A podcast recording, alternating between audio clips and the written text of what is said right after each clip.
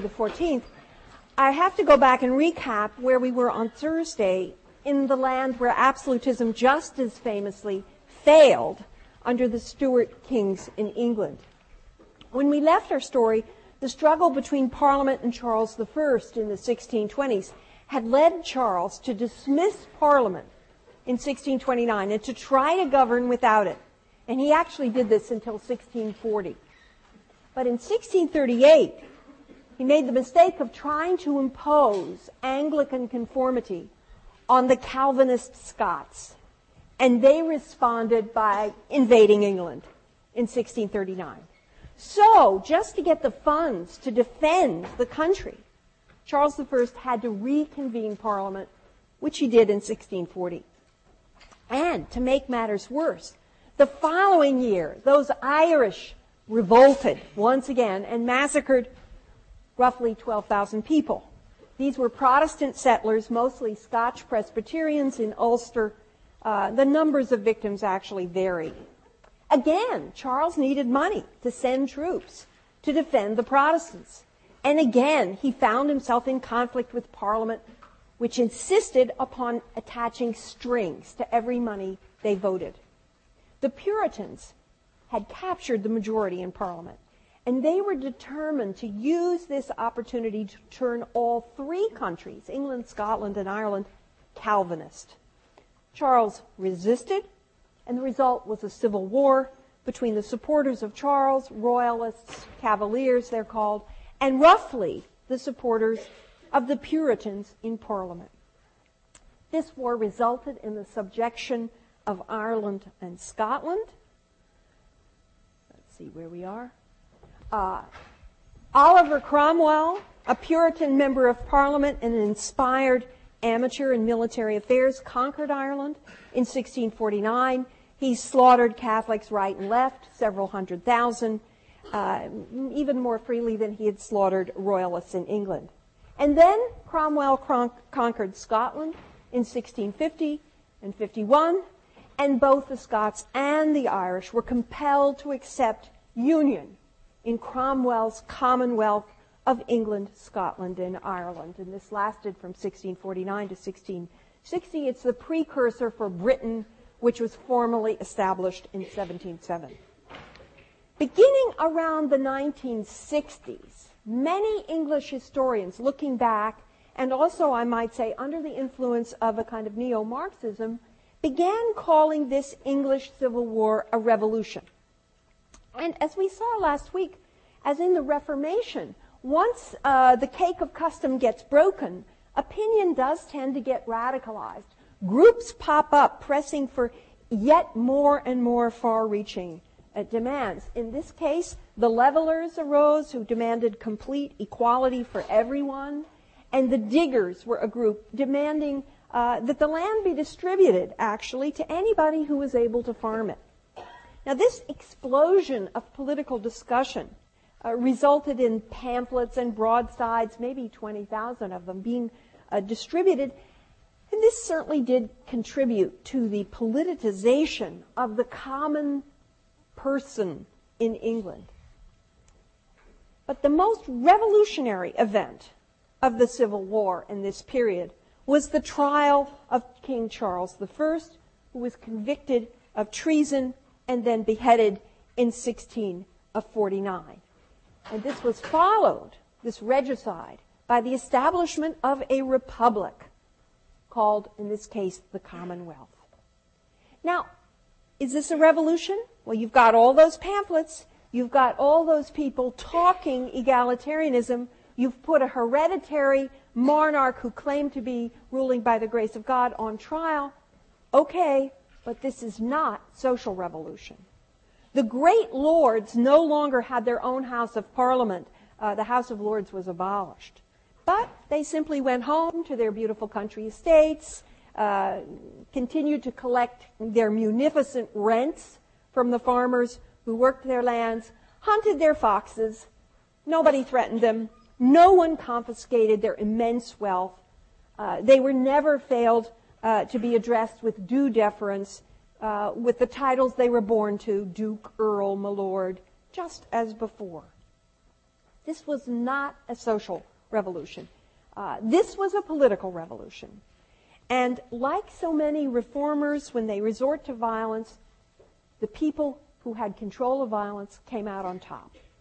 Parliament lost control of their own revolution when they made the fatal mistake of trying to disband Cromwell's new model army without bothering to pay the soldiers first. And the result was Cromwell established a military dictatorship of his fellow Puritans. Now, Cromwell got along with Parliament uh, no better than the Stuarts had. This is a famous picture of himself where he told the, the painter to paint me warts and all. Uh, Cromwell was the kind of guy who could say things like, necessity knows no law, or we're doing not what they want, but what's good for them.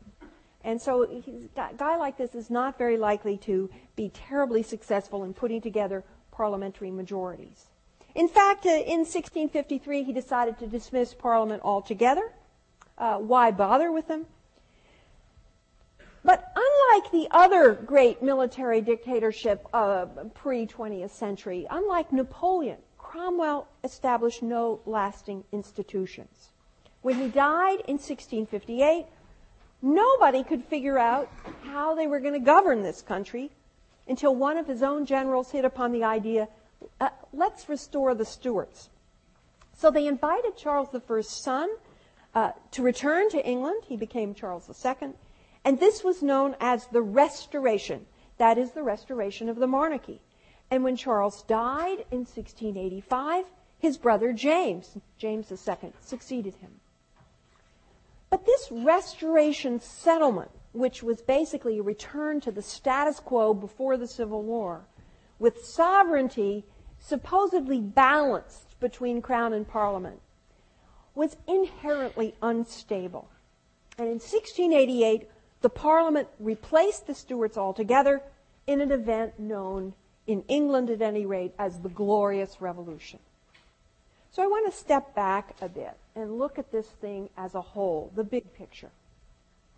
You can look at the whole history of England in the 17th century from the death of Queen Elizabeth I in 1603 to the Glorious Revolution of 1688, that is, all four, the reigns of all four Stuarts with Cromwell in between, as essentially a struggle over sovereignty between Parliament, who represented landowners in one House, House of Commons, elected landowners in the other, House of Lords, not, and the Crown.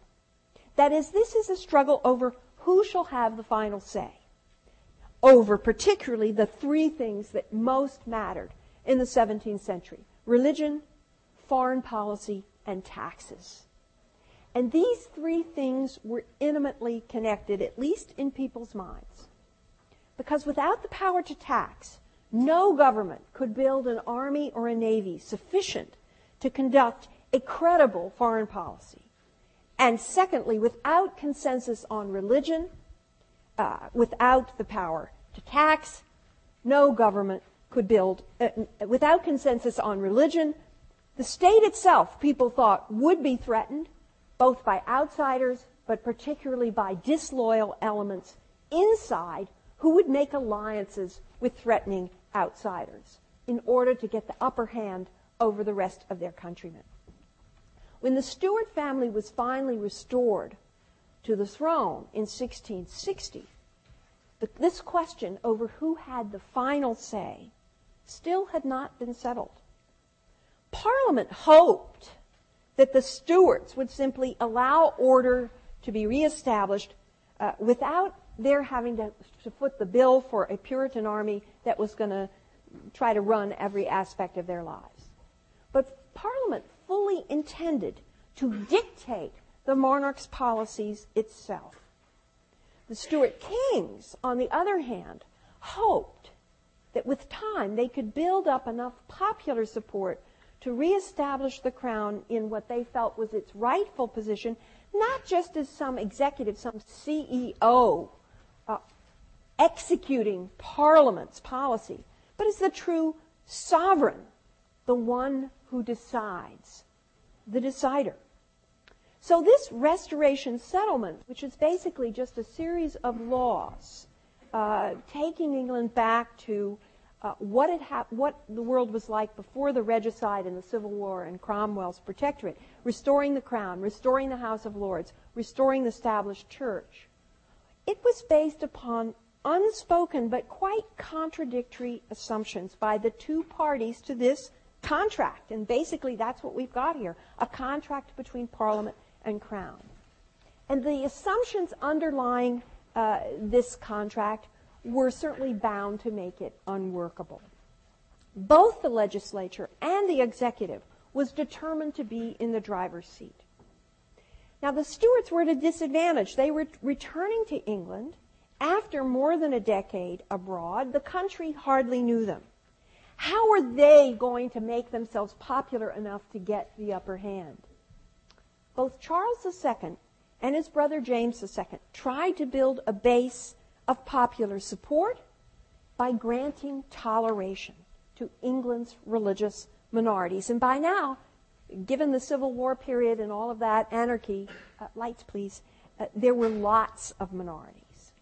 And they gambled that religious dissenters, out of sheer gratitude, would support them. And religious dissenters were Catholics, but also Baptists, Congregationalists, Quakers, etc. Thus, they were acting just like Henry IV of France with his Edict of Nantes. They were restored, the restored Stuarts were enacting by edict toleration as a tool of domestic policy. Parliament, however, was committed to the established Church of England and its religious monopoly. It wasn't willing to grant toleration even to other Protestants, much less Catholics. And they, this was both for religious reasons and because it deeply distrusted the religious minorities. So Charles II, and after him his brother James, tried to go around Parliament, which refused to enact toleration, and simply declare toleration on their own authority. Uh, just as Henry IV had done, the Edict of Nantes, after all, was an edict, something issued by the king. Now, what the two Stuart brothers issued was a declaration of indulgence, as it was called. They suspended by fiat the laws persecuting religious minorities. This is a kind of executive pardon, which has always been allowed executives, but here they're making a kind of blanket amnesty in effect.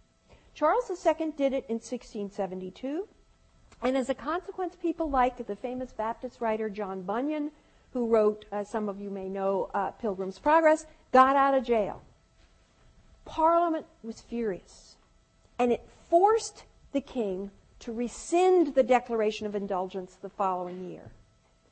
Now, this proved very awkward for the royal family, not just politically in terms of its hopes of building a base, but personally, because the king's very own brother, James, was one of those religious minorities uh, that the Declaration of Indulgence tolerated.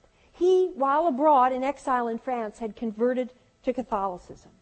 So the repeal, uh, the rescission of the Edict of Indulgence, this to- blanket toleration, meant that the heir to the throne was among those subjects of the crown whose religion was illegal. When Charles II died in 1685, James came to the throne. And he tried a, to- a, a policy of tolerance one more time. Now, James, you may remember, you may, those of you who do uh, Brit, uh, American history may recognize James as the person who befriended the Quaker William Penn. He gave Penn Pennsylvania, and Pennsylvania was to be a territory in which religious minorities, like the Quakers, could be tolerated. So James issued his own acts of indulgence in 1687. And then one of the first things he did after minorities were tolerated was to employ Irish Catholic officers in his army. And if he, of course he did this because he wanted an army that would be loyal to him.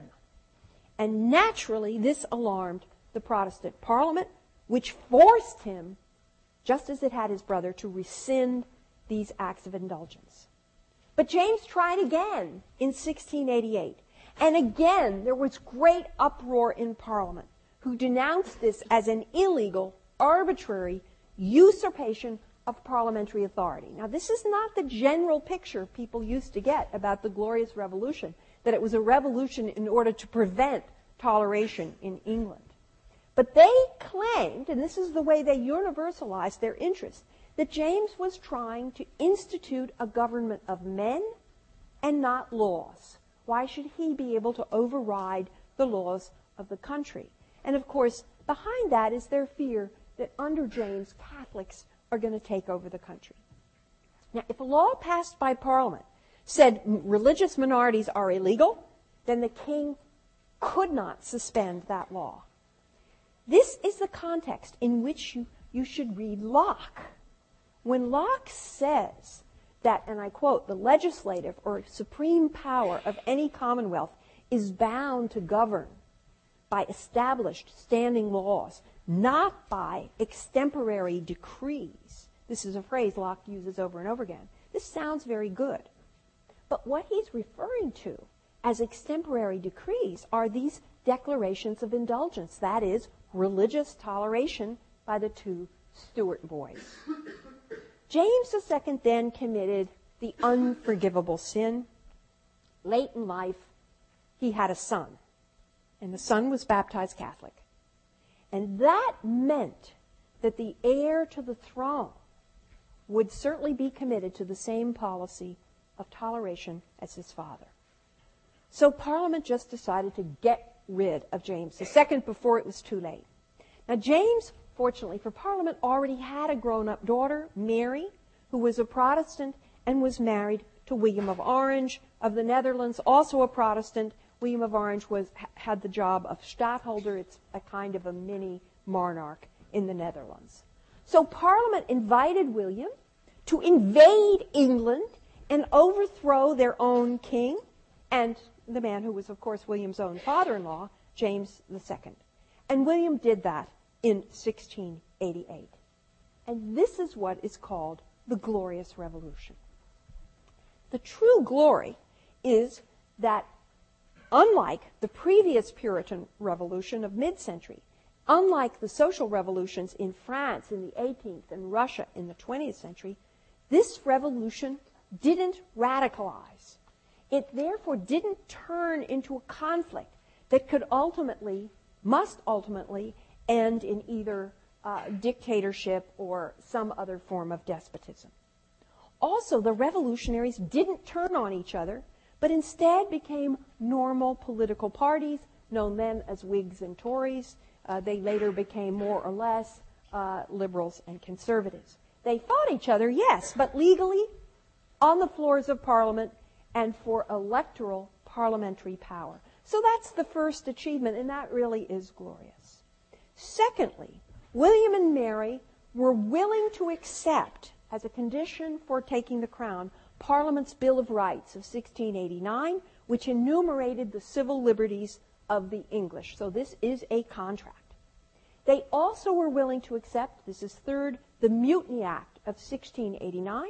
This act required the Crown to seek parliamentary approval every year in order to keep funds for the army. If the army, there was going to be an army in being, its funds had to be renewed every year. Parliament never granted money that would pay military expenses for more than one year at a time. So constitutionally, this was Parliament's way that no more would there be something like happened under Charles I, that the king, in trouble with Parliament, would just say, well, go home, I'll govern without you. Uh, Cromwell had tried to do the same. Now, every country needs an army, and this meant that Parliament had to be in session every year, not just when it pleased the Crown to call it. It also meant that Parliament controlled the purse.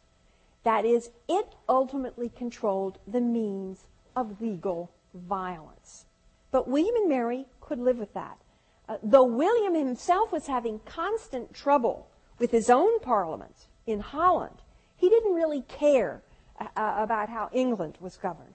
All he wanted was to turn England away from the wars that it was having with the Netherlands over trade and get England to wage a hostile foreign policy against the Netherlands' chief enemy, Catholic France, under Louis XIV.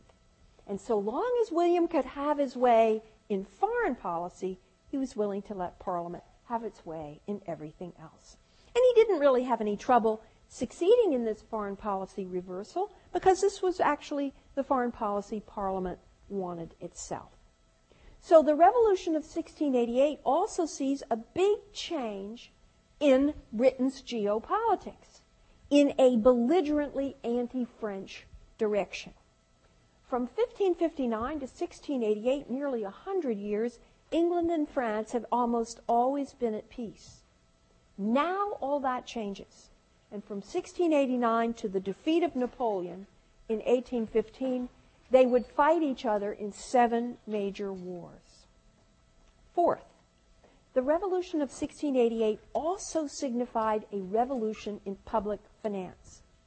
Investors were now willing to lend money to the government since it was under control of Parliament, the property owners of England, in whom they had great faith. The Bank of England was founded in 1694 as a direct result and this allowed government to utilize private capital to perform public services. Uh, because of the good relations between Crown and Parliament, the government had no trouble floating huge loans, war loans, at guaranteed interest rates.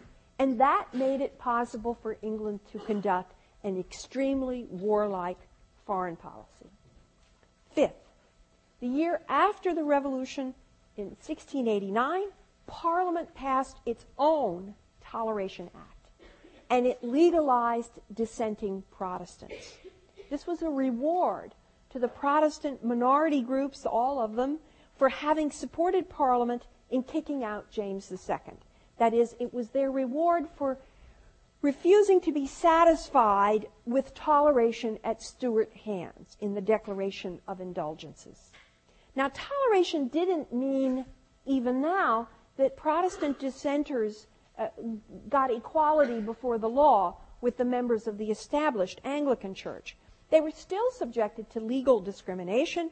Uh, no one could hold public office in England unless he was willing to take Holy Communion in the Anglican rite. And even when these legal barriers began to melt away in the late 18th and early 19th century, dissenting Protestants, Baptists, Quakers, uh, later on Methodists and Unitarians, were discriminated against socially.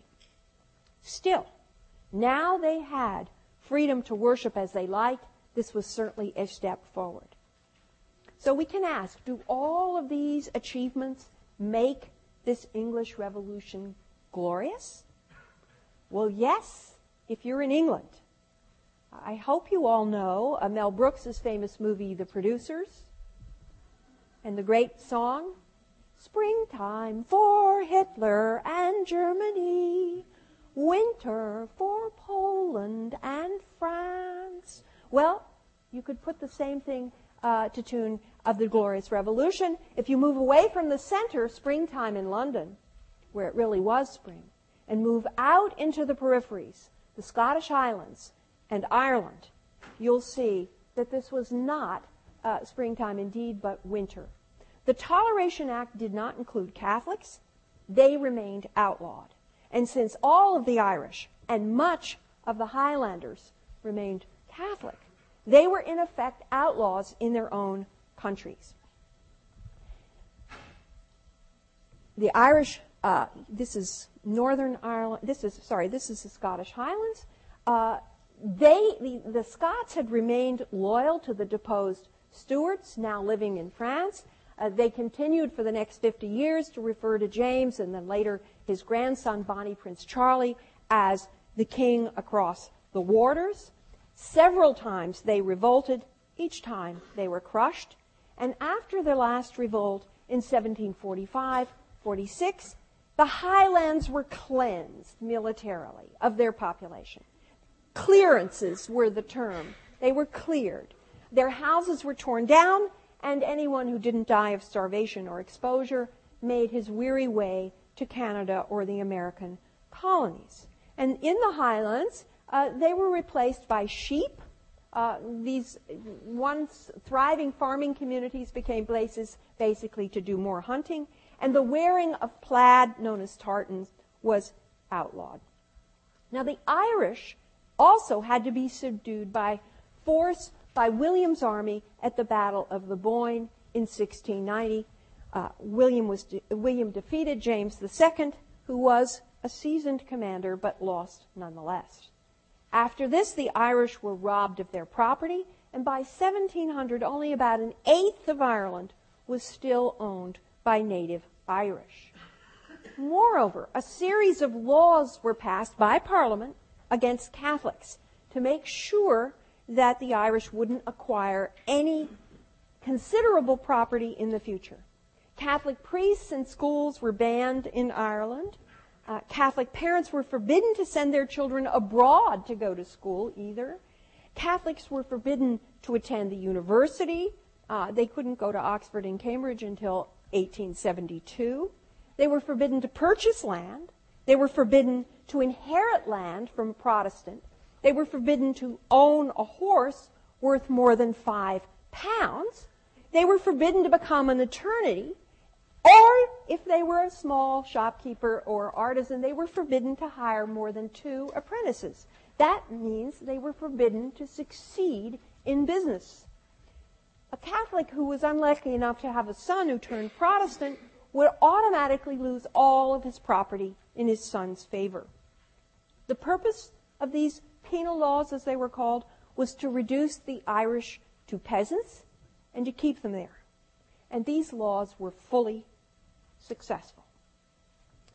Now, the struggle for sovereignty in England in the 17th century was not really very different from what was taking place all across Europe in this period and on into the 18th century, though these struggles were not always punctuated by civil wars because rarely were the two sides so evenly balanced as in England. What is different in England is not the nature of the quarrels themselves, but the outcome, with Parliament supreme, which was an outcome that no other large, important European power would achieve until the 19th century. So we should ask, why did Parliament win in England, where in most other places it was the Crown? And I will give you Anderson's oversimplification. First, the answer is military. William's army won the battle, James's army did not.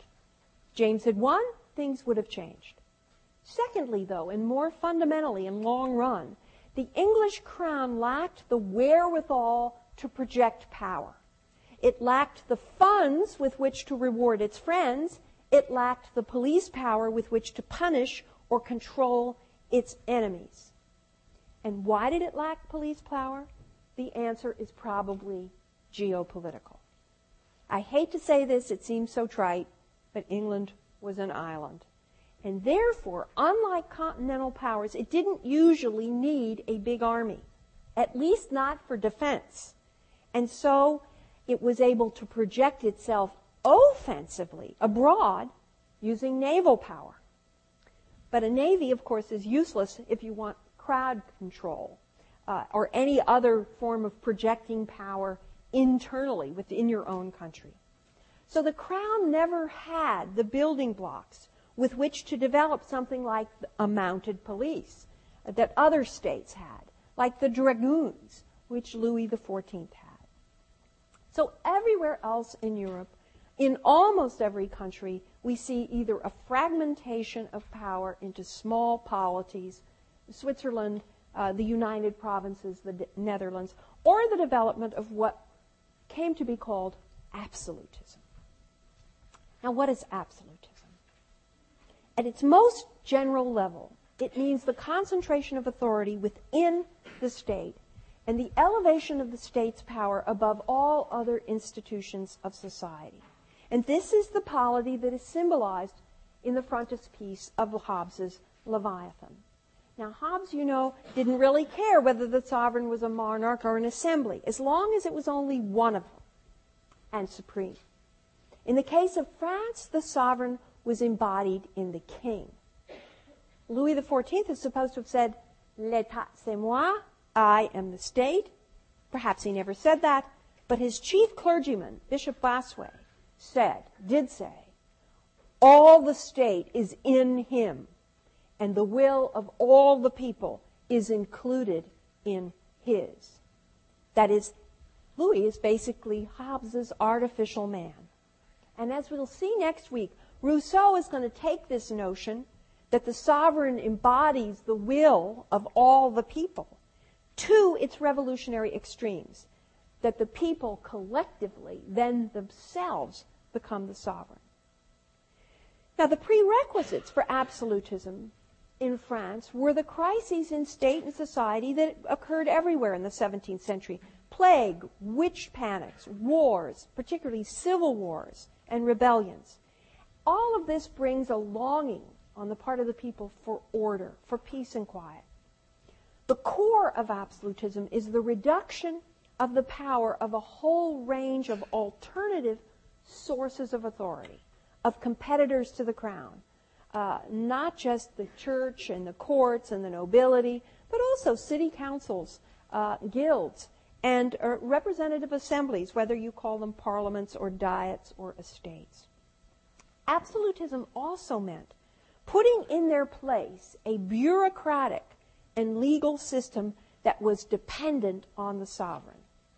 Now, in the past, law had resided in custom, in the family, in the church, in various corporate bodies, as well as in royal decrees. But after the turmoils of the first half of the 17th century, people were willing to turn away from these foci of law, and in most places to allow law to reside in a single institution. In England, after long struggles, that institution is singly Parliament. England did not have a mixed constitution, contrary to what so many political theorists in the 18th century thought. Parliament was sovereign. But on the continent, in most places, the sovereign was the crown. Now I'm going to turn to the most famous contemporary embodiment of this power, Louis XIV of France. His reign provides the template that other monarchs in Europe uh, hope to use for their own ends. Now, there have traditionally been two views of Louis XIV. One was popular in France, and it's still popular there. In this view, Louis really was the Sun King, which was his moniker at this time. And this view associates Louis with France's era of great domestic peace after a century of strife and civil war. It associates Louis with the era of great international power when France was the undisputed leader on the continent militarily, politically, and also culturally. On the other hand, there is a view of Louis that was popular first in England and Holland, which later spread to their colonies and to many of the German states. And according to this view, Louis was a cruel tyrant. I think it's no accident that Captain Hook looks just like him. I mean, is that a ringer or not? Now, here's the indictment. Louis reinstated religious persecution, first going against dissident Catholics, then against Jews, whom he expelled uh, from France's colonies in March of 1685, and then uh, finally that October, the very year that James II is beginning his short lived reign and trying to bring toleration to Catholics in England, Louis revokes the Edict of Nantes. Now, why does he do this? He does it by fiat, by the way, but it had been by fiat that his grandfather, Henry IV, had granted the Edict of Nantes. This had given perpetual toleration to the Huguenots, and as you know, in some places, actual privileges. They had castles. Uh, this gave them effective control over their own regions. Now, it's true, many of these privileges had already been lost under Louis's predecessor, uh, uh, the Prime Minister Cardinal Richelieu. But at the beginning of Louis's reign, France still allowed more religious toleration than any other large state in Europe. And Louis changed that. At first, he sent mounted police, known as dragoons, uh, around and had them quartered in Huguenot homes. And that's where our word dragoon comes from. It means forcing someone to do what you want. They wanted to force them to change their religion. Then he exiled Huguenot clergymen. Then ordinary Huguenots were given the choice of converting to Catholicism or being made galley slaves. Uh, as you can see, Charlton Heston decided uh, against conversion. Their children were rebaptized, and the rest went into exile. More than a quarter of a million emigrated to England, to Holland, uh, to the Protestant ta- states in Germany like Prussia, and to the New World. Others went underground, uh, coming out later on, 50 years later, but even then, like Catholics in England, uh, disadvantaged, living an only semi legal existence. The rest, uh, about, it's estimated about a million converted to outright Catholicism. So, in this view, Louis is, first of all, the tormentor of Protestants, but he's also, in the negative view, someone who squandered the public's money on selfish luxuries. Uh, the fact that the menu for one royal banquet included 168 dishes was routinely uh, cited. Louis was also seen as the man who ruined France in wars conducted for his own personal glory. During 30 of Louis's 54 years of effective rule, France was at war with Flanders, against the Dutch, against various German princes, against Spain, against England, against the Habsburgs. Now, it's true, France got a lot of territory out of this. Uh, it got, for example, Alsace Lorraine. But in the course of this, Louis united all of Europe against him, particularly when he declared the Pyrenees no longer exist. Uh, this was a costly bon mot for him. In the end, he did manage to get the crown of Spain for his grandson, in that way making some kind of bond with Spain. But he did this at the cost of ruining his finances, impoverishing France, to the point of driving some of his subjects to cannibalism. So, in this negative view, it is Louis's dictatorial system of royal absolutism that sets in motion a train of oppression that ultimately leads to the French Revolution three quarters of a century later. And this view of Louis as a monster of pride and vanity and aggression lives on as a kind of folk wisdom in Protestant countries, as we see in this familiar caricature. Now, why do both sides think Louis XIV is so important? Well, for one thing, he's one of those monarchs like uh, Elizabeth I or Queen Victoria who are in office so long that they give their names to a whole era. Uh, partly because they're just there. Elizabeth reigned 45 years, Victoria 64 years. Louis was 54 years at the helm, and that isn't even counting the 17 years of his boyhood uh, when his mother's lover, Cardinal Mazarin, was governing for him. So basically, he's there 72 years in all. In 72 years, a lot is going to happen, and some of it is going to be good, and he's going to get credit for it. So that's the first reason longevity. Secondly, France was a country whose size and prosperity destined it to play an important role. Its land was very fertile, and this was an agricultural age, and that meant it was rich, though not all of its people were rich. It was twice as populous as Spain and three times as populous as England. So it is big. Third, Louis was also extremely, in, extremely fortunate in the international constellation that existed when he took power. Much of the prestige France enjoyed, we now see, was independent of any particular virtue stemming from absolutism, but was almost an automatic result of France's international power that itself was a result of other countries' international weakness. When Louis reached adulthood in 1661, the international constellation could have hardly been more favorable. Those places with populations large enough to have posed a threat, Italy and especially the German lands, were fragmented among a multiplicity of states. The only powers, therefore, that could have challenged him were safely far away in the east. There was Sweden, which for a while had managed, in fact, to be arbiter of Europe. Now, Sweden had a small population, uh, not more than a million. But in those days, uh, conditions could equalize out many of the advantages and disadvantages that we associate with size. Uh, in, these, in this period, armies are still relatively small, weapons are still relatively simple, um, and when supplies are few and communications are poor, even for the greatest powers, a small people like Sweden could, if it had brilliant military leadership, play the role of a great power. And Sweden in the 17th century had a succession of great leaders, beginning with Gustavus Adolphus, its great general and king uh, during the Thirty Years' War.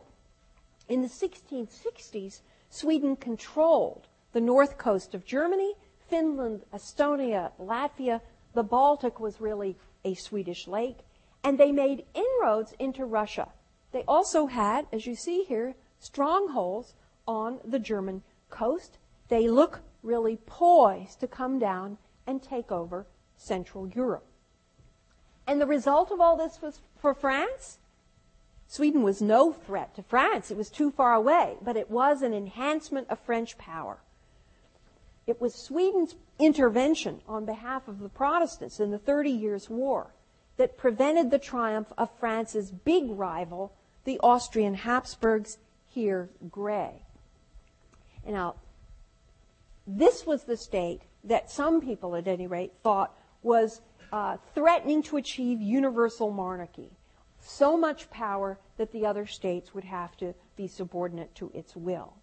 For the rest of the century, Sweden remained powerful, but it was very busy fighting the Poles and the Russians. And this not only kept Sweden occupied, but it occupied the Poles and the Russians until uh, Peter the Great beat back the Swedes at the Battle of Poltava here. But look at how far the Swedes have really gotten. As for the German states, they had barely begun to recover from 30 years' war that ended in 1648. The German population, as you know, was devastated. Uh, the treaties of Westphalia that ended the Thirty Years' War ensured the political independence of individual princelings, grand dukes, free knights, counts, electors. They declared every one of these big nobles to have the rights of a sovereign. Okay. But the same treaties that ensured their independence ensured, of course, Central Europeans' fragmentation. So here are the Austrians, here are the Swedens, Swedes, here are the Prussians, and this cream-colored stuff is divided among about uh, two or three hundred small states. So basically, Central Europe is a power vacuum. Louis XIV was actually able to take a number of these little German states into his pay. Even bigger states, Prussia and Bavaria, uh, were being paid by him and became basically French satellites.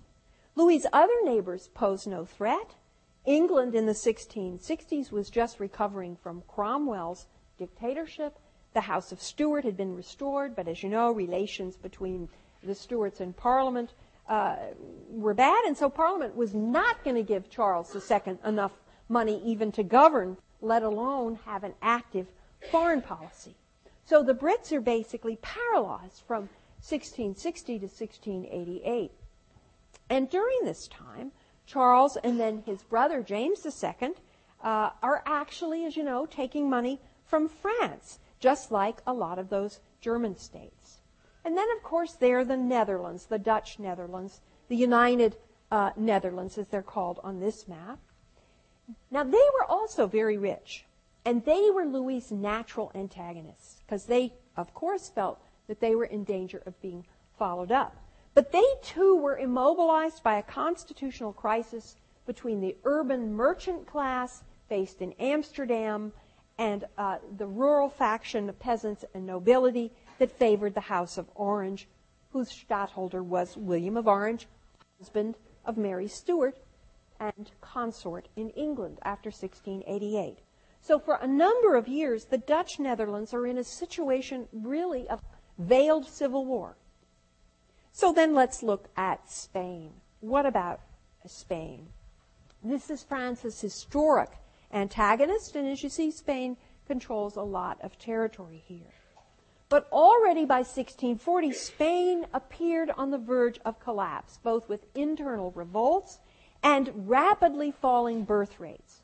By the 17th century, it was also hit by another bout of plague, so it begins to lose population not only relatively, but absolutely.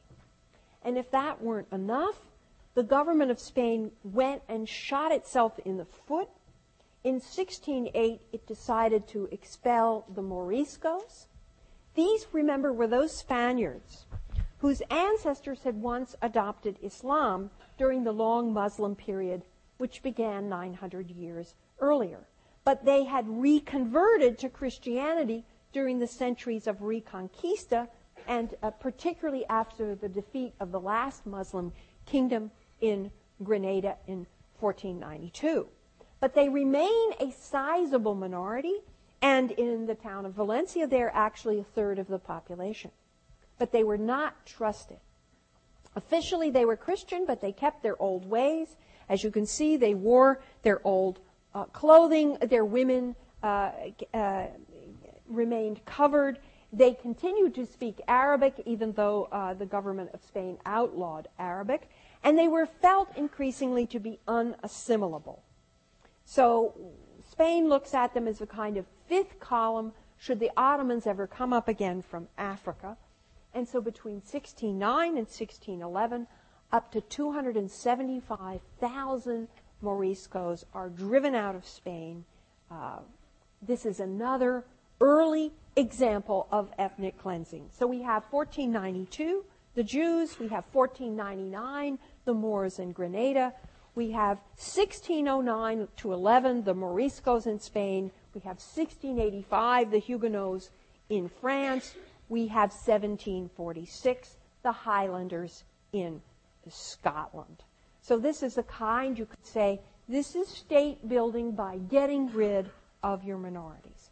Unlike the Jews in 1492, the Moriscos were simply put in boats with no more than what they could carry with them on their backs. And by the way, uh, one of Osama bin Laden's chief goals is to get Spain back. Bottom line, Louis XIV's accession to personal rule in 1661, uh, at that time, Spain disposed of a population of about seven or eight million, compared to France, which had a population of 16 million. Most fundamentally, Spain had been crippled by the burdens of a hundred years of playing the role of a great power when it never really had the, either the population or the economy to support that. I think it was becoming increasingly clear that Spain had been, in a geopolitical sense, an overachiever for quite a while. Now, there were, of course, still some powerful rivals uh, to Louis XIV's France. The Habsburg monarchy, for example, the Habsburgs were weakened by the fact, however, that they didn't govern a single unified state. Uh, as you can see by looking at the gray parts, they've got Bohemia, Moravia, they've got Austria, they've got Tyrol, and a lot of smaller parts that aren't even named. Nevertheless, they might have posed a challenge to France if they hadn't been so hard pressed on their eastern frontier by the Turks. Mid 17th century saw a surprising new burst of Turkish power at the Habsburgs' back door. Now, we haven't heard about the Turks in a while. Uh, they had posed a threat to the West during the first half of the 16th century and had also besieged Vienna then. Uh, but their power was based on their military proficiency, and it had gone into a kind of temporary uh, stasis, you could say. After Suleiman the Magnificent, a series of sultans lost interest in, the war, in wars and scarcely emerged from their harems. Moreover, Muhammad the Conqueror in 1453 had established a tradition in the Ottoman Empire that meant that every new sultan, in order to stabilize his power, had to strangle his younger brothers and half brothers. And this was to prevent the kind of horrible wars over succession that were tearing up France in the 16th century and other countries in Europe as well. Now, as the Sultan's harems got larger and larger with more and more conquests, the sibling count got larger and larger as well. This systematic fratricide was finally stopped as public opinion just couldn't stand the sight of these tiny little coffins coming out of Top- Topkapi Palace every time uh, a new sultan took power. But for several decades, the sultans remained almost a puppet of their own soldiers. In the 1650s, however, this situation changed.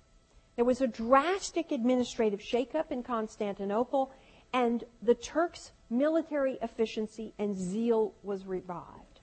In the 1660s, they captured Crete.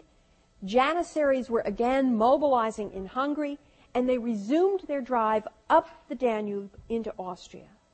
In Germany, at the emperor's orders, special Turk bells sounded the alarm in every village. Italy also began to prepare for an invasion. And in 1683, the Turks got as far as Vienna once again and besieged it.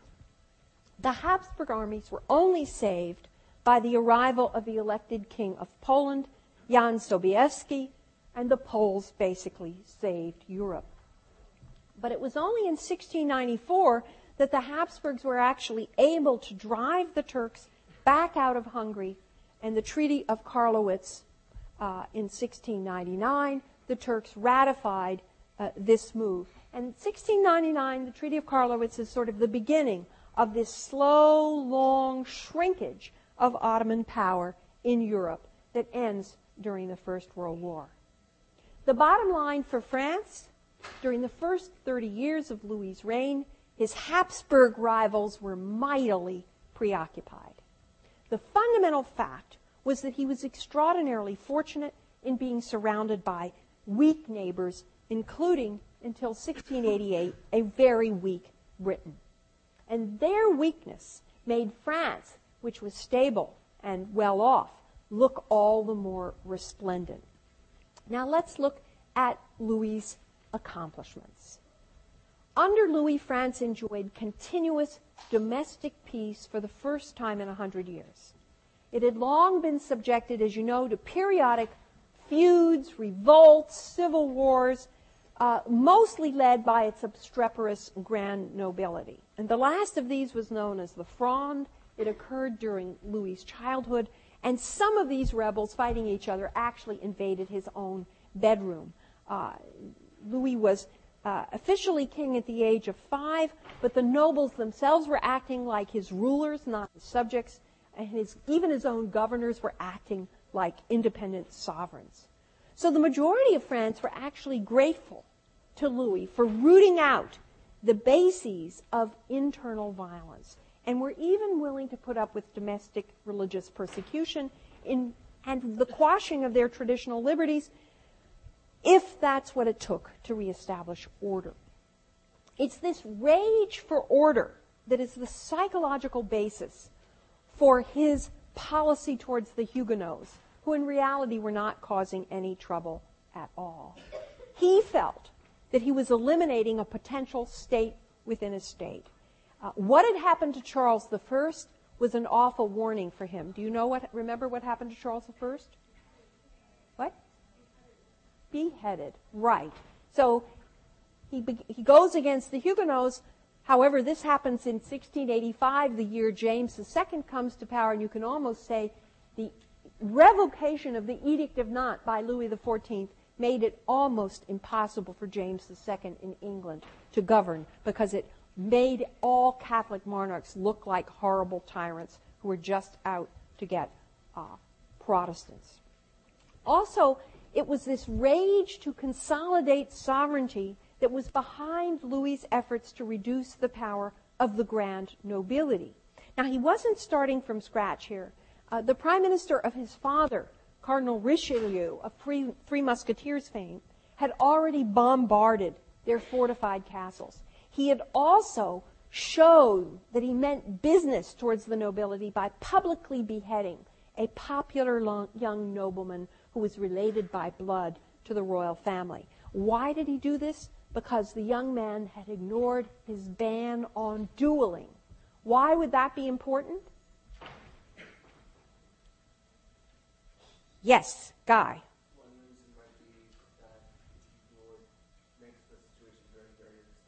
It makes it unstable. He wants a monopoly on violence. Nobody else gets to have it. Only the crown has it.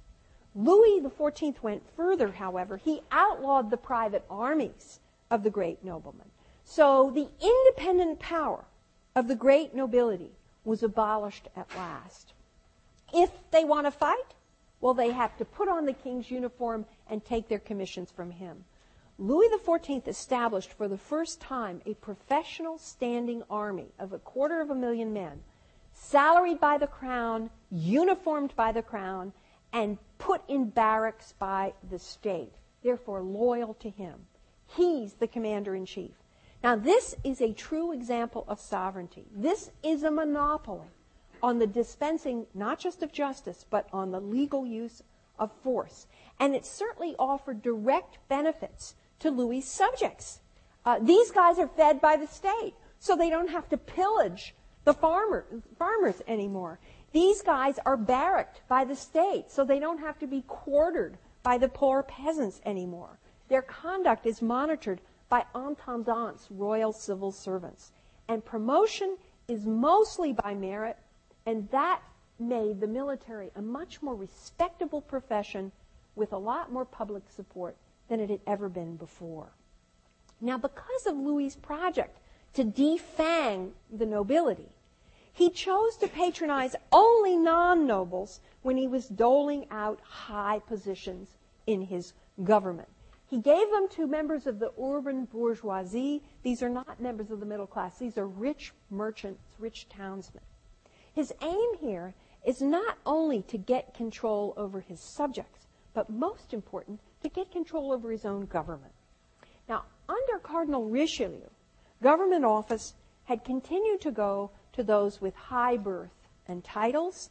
Members of the royal family, dukes, other peers had the right, actually, to sit on the Supreme Council of State and to hold the rank of minister. Others who hadn't inherited this right nevertheless might possess it if they simply bought the office. So governmental offices became the possession of private persons, either by inheritance or by purchase. Louis changed all that. He removed these people from positions of authority. First of all, his mother and his brothers. And he insisted that no one had the slightest right to participate in the government but the king himself. The point about appointing his top officials only from the bourgeoisie was that these guys, like his officers in the army, would be totally beholden to him. He could dismiss them anytime he wanted. So we see him actually taking a leaf from the book of the Ottoman Empire, which had a famed bureaucracy at this period. The Ottoman Turks made a practice of taking Christian boys from the Bal- their Balkan dominions, for example, Serbia and Bulgaria, converting them to Islam and then training them not only to fight for Islam, they were the famous Janissaries, but also they would send them to professional school to learn administration and they would administer the Ottoman Empire. So they were given great power. They were freely promoted on the basis of their talent and loyalty and merit to the highest imperial offices. But they were not allowed to marry and they were not allowed to pass on lands and titles. So they formed an elite, but a gelded elite, you could call it that. An elite permanently dependent on the Sultan and not connected to other sources of power.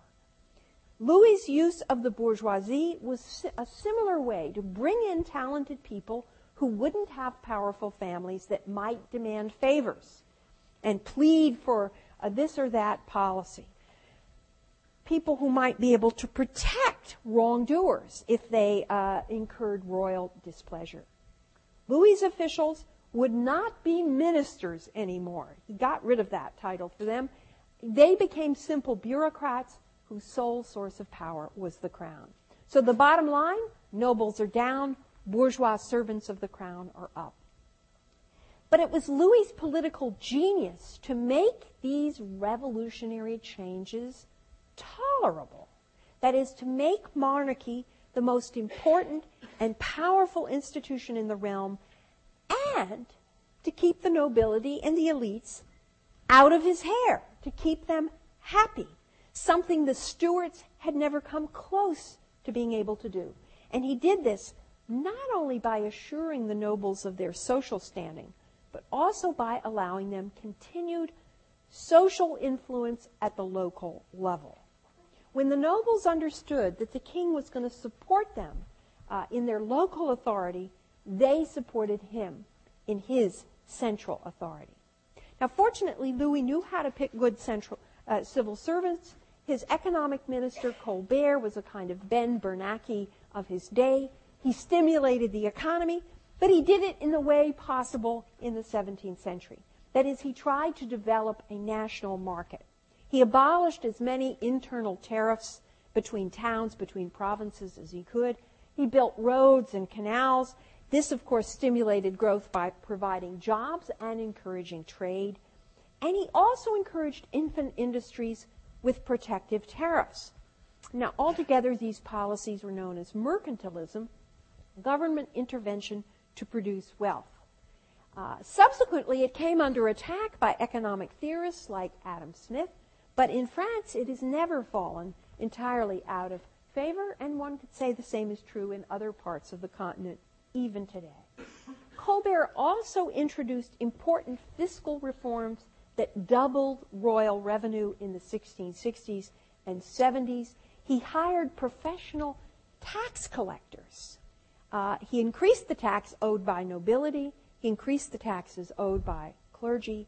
These reforms brought unprecedented resources into royal coffers. So while the Stuarts are getting poorer and poorer, Louis is getting richer and richer. Louis didn't have a prime minister. He didn't have a chancellor like other monarchs and all of his predecessors had. He was his own prime minister, and he ruled within a council of ministers like our president within the cabinet. Fortunately, he was a good administrator. He had a high sense of duty. He worked hard and conscientiously, and he possessed the essential quality of a leader. He could pick good subordinates who could were capable really of developing a policy, not just carrying it out. So his, bureau- his monarchy was highly bureaucratized. Now, bureaucratization appears in Europe wherever absolutism develops. And maybe the most famous case is Philip II in Spain. You remember Philip II? He was the husband of poor Mary Tudor, Queen Mary of England, a hundred years earlier.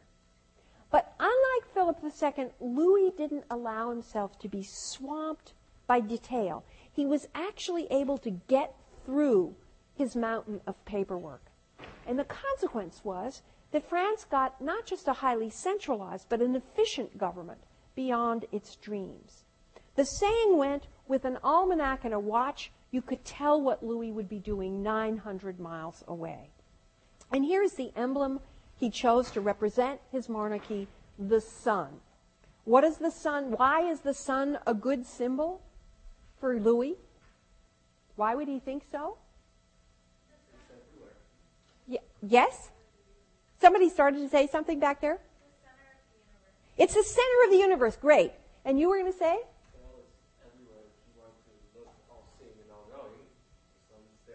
Great, good. Any other ideas? This is another question you can't give a wrong answer. There are no wrong answers to this question. Any more? Well, another thing, it's regular. You can tell the time by looking at the sun if you know how to do it. And it's brilliant, right? It looks good. And that's what Louis did. So monarchy is now becoming a profession. And unlike any of the Stuarts, Louis understood that the profession of monarch requires the art of self representation, self presentation. It requires you to look and act like the center of the universe. And whatever his private vices, they never detracted from Louis's ability to command respect. Now, the young Louis was considered a handsome man. Uh, this was a view he shared. And he deliberately created an aura of glamour and celebrity and played upon it as an essential part of his reign. Little Louis was raised with the idea that the royal place he would occupy would be next to God's.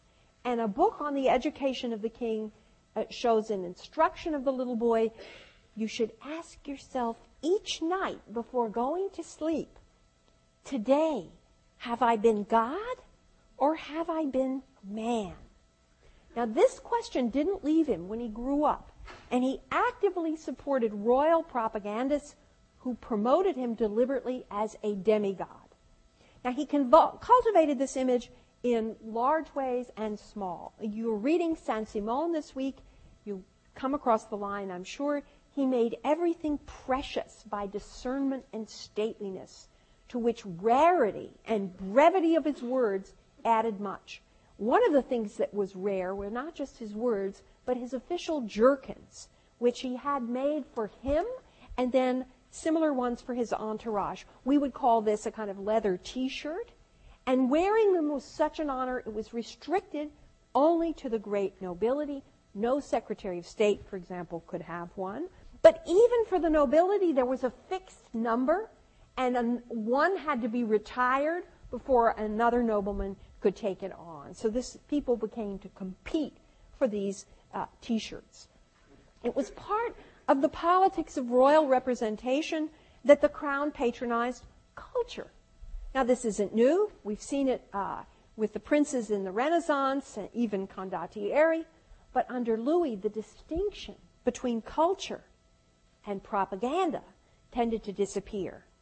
The architecture of Mansart, the paintings of Poussin and Lorrain, the sculptures of Bernini, the music of Lully, everything glorified the Sun King.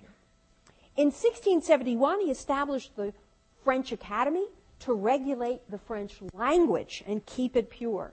And even today, the Academy is in existence. It's waging a long twilight struggle against uh, the importation of Americanisms like hot dog uh, into the French language.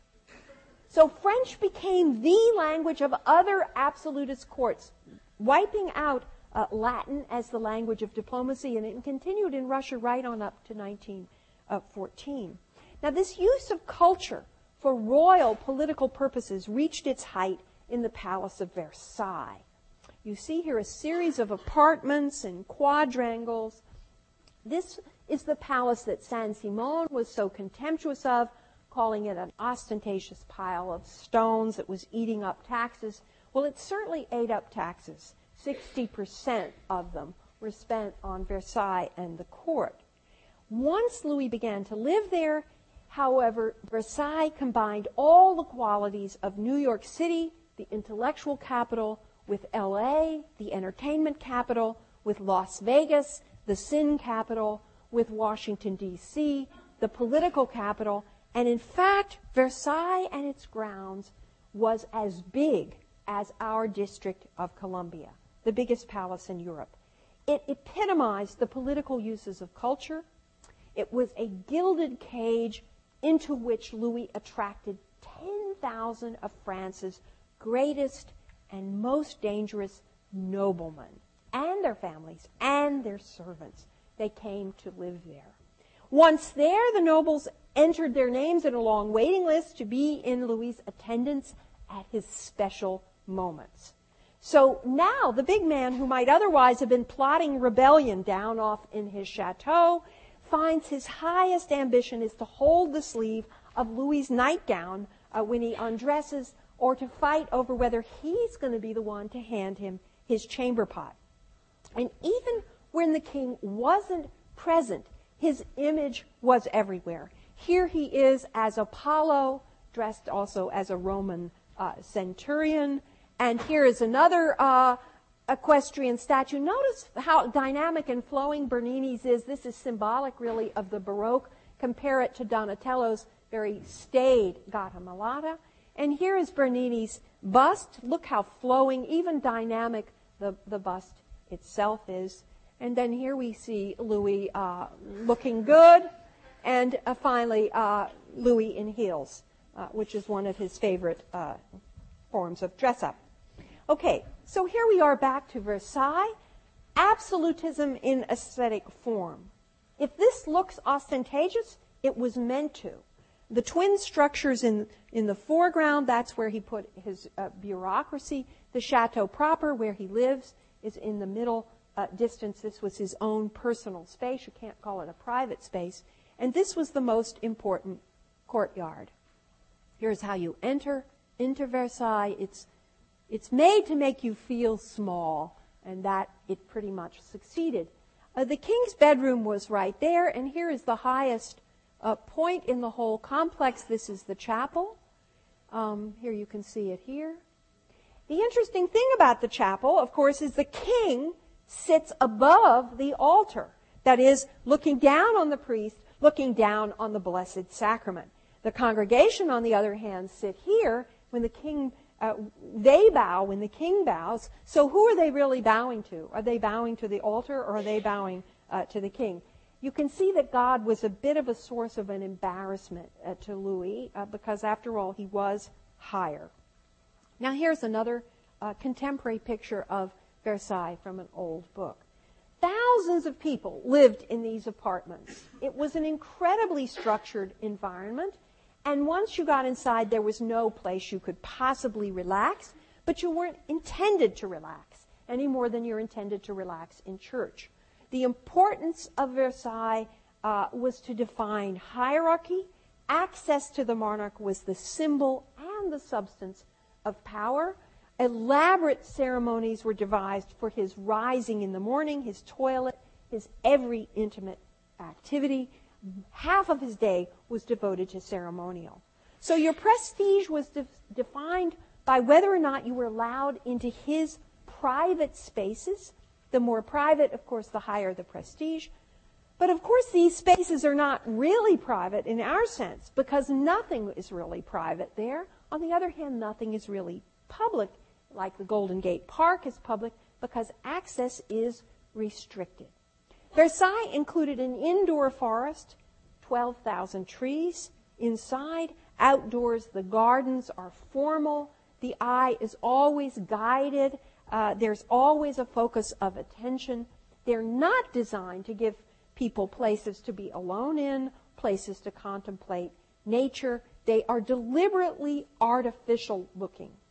This is not just art, but a whole world is being created here. Contrast this to uh, landscape gardening in England in the next century, where the whole point was to fool the visitor into thinking he had wandered into Arcadia, real nature, but real nature perfect. And this is elaborately designed just to create that effect. But Louis' gardens were designed to show man's control over nature. Uh, this opinion of real nature was captured by Oscar Wilde's dismissive com- comment 200 years later nature is a place with a lot of uncooked birds flying around. His fountains are a set, a sort of a stage set uh, showing him in control of water. And here's one of the many royal theaters. Oh, this is still the garden. Here's a royal theater. Versailles was a showcase not only for the tragedies of Racine and Corneille, but the, but the comedies of Moliere, and for the opera and ballet, which really got developed here. And Louis himself took part. It was a perfect symbol of his reign because ballet is, of course, extremely formal and controlled. In some ways, you could say the entire court was one big stage, pageantry at all times. Okay. This concept of Versailles was copied throughout Europe. Those stars indicate places that other countries or other provinces built little Versailles. Here is the Winter Palace in St. Petersburg. Here is Schönbrunn outside Vienna, built by the Habsburg monarchs in direct imitation of Versailles. It was never finished because uh, eventually Maria Theresa, a very sensible person, said it's just too expensive. Here we have a classic Baroque uh, uh, structure. This is an absolutist building. It is centered. It is, uh, shows a very strong boundary. Here's a similar building at the same time. You know, recognize this one? This too has a courtyard. This too has a lot of symmetry. This is Mount Vernon. And you really know what the word provincial and colony means when you compare this to uh, the other little Versailles. And let's look into the interiors. Here's the court where six year old Mozart astonished the Habsburgs with his virtuosity. You have to imagine what it was like to move through these spaces. Particularly, you're a foreign ambassador, you're approaching the, the throne, and there are mirrors everywhere looking at what you're doing. It's designed to intimidate you. This style is called the Baroque, and then later in its 18th century version, Rococo. Okay, let's see if we have a chance to sum up. Absolutism was never so absolute, even in theory, as it sounds to us. It was mainly a matter of state policy, of making war and peace, of oversight of economic activity. Except for the regulation of religion, it did not attempt to exercise oppressive control over ordinary subjects' daily lives. They could go about doing what they wanted as long as they weren't beating up on people. In this, therefore, it bears no comparison whatsoever to totalitarianism of the 20th century. So we shouldn't exaggerate what absolutism was able to do. Louis XIV, for example, knew he couldn't change the Salic law, which determined the rights of succession, which said no female can ever uh, be the monarch, and he never tried to do that. He never dreamed of trying to do away with the right of property, however much he might attempt to extend his taxing power. Security of property, the ability to leave your property to your children, was never threatened. Unlike the Ottoman Empire, where all land belonged to the crown. The monarch was also limited, at least theoretically, by God's laws. Moreover, absolutism was tolerable to the French because they didn't see any good alternative. Unlike England, France didn't have a single institution, a single legislature that could claim to embody the nation.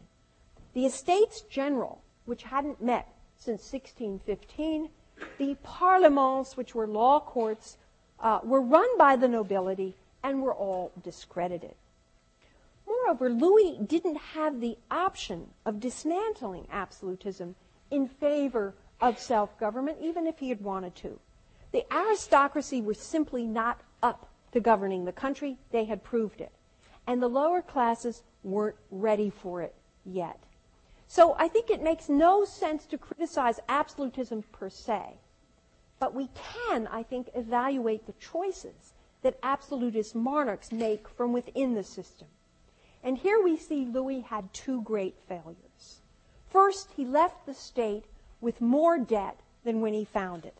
Eventually, he even had to go back to selling offices to raise money, turning taxation over to tax farmers who bought the right to collect taxes and then kept 50% of it or more for themselves. And if this meant taxes, of course, fell almost exclusively on those with the least ability to pay them. This was a nightmare that would haunt the French state on into the 18th century. His second failure was in foreign policy. He failed to establish consistent goals or set up clear priorities. At various times, he aimed at colonizing the New World, conquering the Netherlands, securing the Rhine frontier, winning over Spain for his grandson. And he allowed anger or grudges or ostentatious loyalty to an ally to divert him from the pursuit of long range goals. Thus, he saddled France with the reputation of a rapacious bully.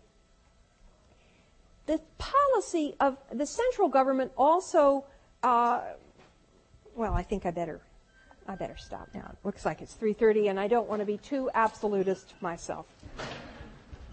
On Thursday, the scientific revolution.